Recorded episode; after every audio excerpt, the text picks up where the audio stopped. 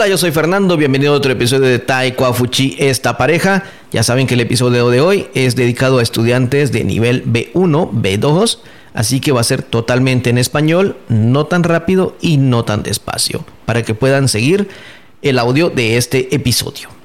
Hoy voy a hablar un poco acerca de clases de niños, clases de adolescentes y clases de adultos.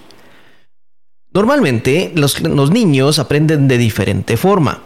Los niños aprenden en base a muchos juegos, muchas dinámicas, muchas repeticiones.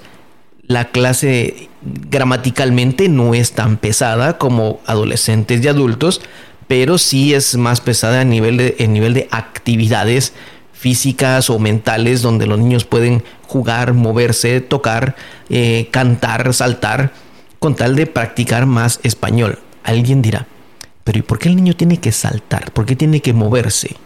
Ah, porque está comprobado que el cerebro reacciona mejor cuando relaciona una palabra con un movimiento. Nota esto, por ejemplo, cada vez que decimos, le decimos a alguien que cruce a la derecha o que siga recto, tendemos a usar la mano, en cualquier idioma, ¿eh? tendemos a usar la mano para decirle que cruce a la derecha, que siga recto, que cruce a la izquierda, que vea hacia un lado, que vea hacia el otro, arriba o abajo. Tendemos a usar el cuerpo para reforzar estas ideas. Lo hacemos inconscientemente.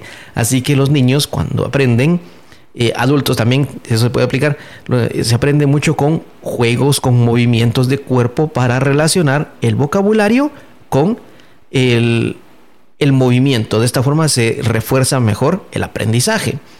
Bueno, con los niños también el material que se utiliza es diferente.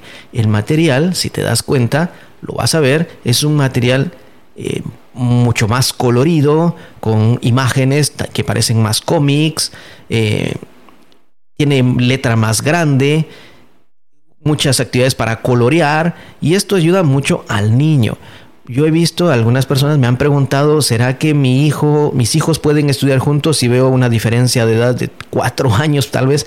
Miro un niño de nueve años y, o miro un niño de ocho años con otro de doce y les digo, miren, podría ser, pero eh, la diferencia de edad es, es, mucha, yo prefiero separarlos. No es por la idea de decir, no, vamos a tener dos clases, y cobrar mucho, no, es para que el aprendizaje sea mejor.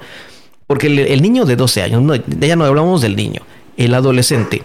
El adolescente normalmente, este aprende de otra forma. Por ejemplo, eh, a mí me encanta trabajar con adolescentes. Eh, los adolescentes tienden a ser más retadores. ¿En, ¿En qué sentido? No aceptan tan fácilmente todo lo que dice un adulto. Alguien dirá, no, no, no, mis hijos sí me, escuchan. ¿Crees tú? Recuerda, cuando todos fuimos adolescentes, tendíamos a pensar, ¿será que esta persona tiene razón? O este me dice esto porque está, este ya está viejo, no entiende lo que yo pienso. Em, yo he visto, por ejemplo, mis eh, estudiantes me dicen, Facebook es para viejos. Y eso, eso son a sus padres. Instagram es para jóvenes. Así, claro y por eso ellos no usan Facebook. O me dicen, los viejos utilizan Messenger, utilizan Line o WhatsApp. ¿Y, qué utilizas tú? Le, le pregunté a los adolescentes, ¿qué utilizan ustedes? nosotros utilizamos Discord. Este es más, eh, es más para jóvenes. Los jóvenes estamos ahí. Nosotros no utilizamos esas, esas otros eh, programas para, para chatear, para comunicarse. Bueno, entonces, si desde ahí ya se ve una diferencia en preferencias de plataformas, en preferencias de redes sociales, pues también tienen ellos sus propias preferencias en forma de estudiar. El adolescente tiende a ser más callado, no contesta tan rápido como los niños, no es tan proactivo para, para participar en clase y hay que trabajar de otra forma con ellos. Hay que demostrarles que es un reto. Incluso ganarle al maestro puede ser un reto. Y si le ganas al maestro de la forma correcta, pues entonces puedes recibir un reconocimiento, que no tiene que ser en dinero o puntos o, dulces o chocolates, sino un reconocimiento, es decir, lo hiciste muy bien, me ganaste. Eso, escuchar esa parte les, les lleno de un orgullo y, y les ayuda en su autoestima. Recuerda, el adolescente está en una etapa en que no se considera niño ni tampoco adulto. Te digo esto porque yo he visto en Latinoamérica y en Taiwán que muchos se refieren a mi niño, mi bebé. En, chino dicen eh, o de xiaopeño o de xiaohai. Eh, y, se refieren a como xiaopeño de niño pequeño a un hijo de 18 años. Una madre una vez me dijo, mi, niño habla un poco de inglés, eh, puede, él, puede, hablar, puede hablar inglés con él. Y le dije, su niño, ¿y, dónde está su niño? Es el, es el que está aquí. Era un joven de 22 años. Pero ella me dijo, mi, o de Xiaopeño, mi niño. Y le dije, qué niño tan grande. Este ya no es un niño, le dije, es un joven. Le dije, no, no, no, no, ese es Xiaopeño, Xiaopeño. Me dijo, es un niño, es un niño. Y el chico, pues obviamente estaba un poco eh, no molesto, estaba un poco incómodo, no le gustaba la idea de que le dijeran niño. Entonces, todos pasamos por esa etapa. Al adolescente hay que trabajarlo en base a retos, en base a actividades, actividades más mentales, no tanto de, de, colorear, no tanto de movimiento, no tanto de pararse. No, hay, que hacerlo actividades más mentales, retos mentales, como crucigramas, como rompecabezas. Eh, una vez a unos adolescentes les escribí un vocabulario, diferentes vocabularios, pero lo puse en una pizarra, en una imagen, no en una pizarra, en un PowerPoint, y puse las letras todas regadas en la pantalla. Por ejemplo, si la palabra era autobús, todas las letras las puse regadas en la pantalla, no en orden, sino como que hubieran sido tiradas en el, el, vocabulario sobre una mesa y le hubieran tomado una foto. De esta forma les dije qué palabra es la que está aquí. Y, fue impresionante verles el rostro, la concentración que tuvieron en un momento, porque les llamó la atención el reto mental. El reto mental de qué dice ahí. A ver, y, esa parte, a pesar de que algunos no quisieron participar, pues siempre alguien, pues la mayoría sí fue interesados y les encantó esa parte hasta que lo, lo y les gustó participar. Otra técnica que he usado que me funciona mucho con adolescentes es, por ejemplo, jugar ahorcado es otra técnica que me ha funcionado mucho, tanto en clase en línea, clase presencial. Les encanta. Otra técnica que he utilizado, parecido a un ahorcado, pero no, no, no directamente ahorcado, es escribo una frase completa, una oración completa, eh, solo los espacios, y ellos me tienen que ir diciendo letras para ir completando. Entonces es como un buscapalabras. Ellos van, eh, van, diciendo las letras, yo las voy colocando en orden y la idea es quién puede completar la frase, la frase primero y todos están diciendo una letra, saben que todos están ayudándose entre ellos mismos eh, y tienen que escribirlo y presentarme la frase completa quien la, la tiene primero. Aclaro, yo trabajo todo en grupos. A los adolescentes les encanta trabajar en grupos porque les quitas la, eh, la timidez de participar solos se quita porque entre ellos discuten, entre ellos se ayudan. No importa que hablen en chino, en su propio idioma, pero van a darme la respuesta en español.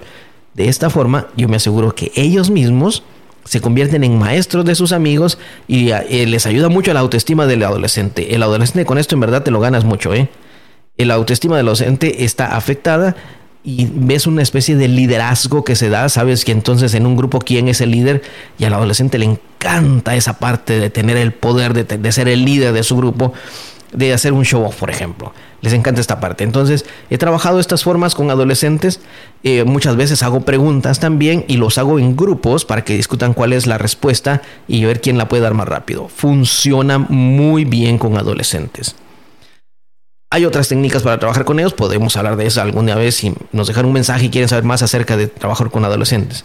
Con adultos, con adultos eh, ya se pueden trabajar temas un poco más serios, incluso hacer unos chistes o bromas incluso más serios también, más dados a la vida laboral, a comparar un trabajo con otro, comparar un jefe con otro, una novia o un novio con otro, con, decir tu novia y tu ex, tu novio y tu ex.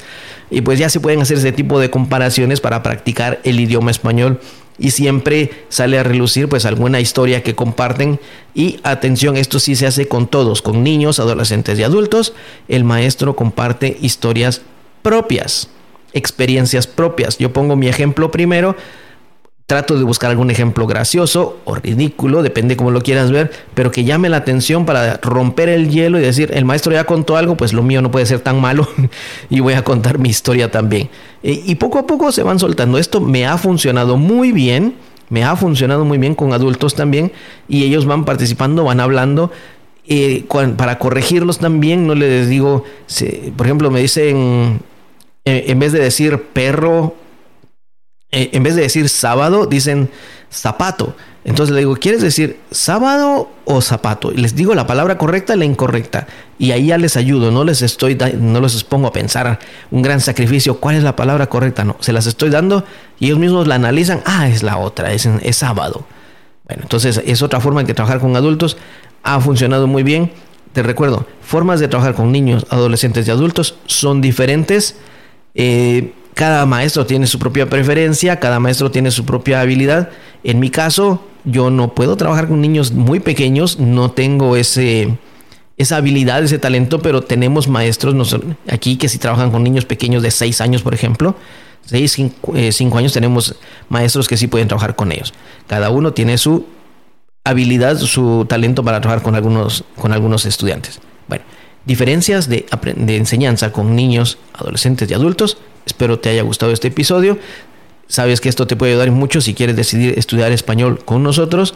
También eh, tenemos el curso de, estamos preparando el programa para un curso de nivel B2 para el próximo año.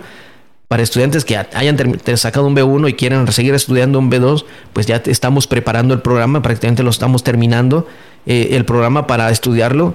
Puedes pedir más información en nuestra página web, puedes contactarnos por line o dejarnos un mensaje aquí, déjanos también tu line para saber cómo contestarte. Será un placer poder seguir dándote más información. Sigue nuestras redes sociales y en nuestra página web y tendremos más información de cursos para el próximo año. Yo soy Fernando. Adiós.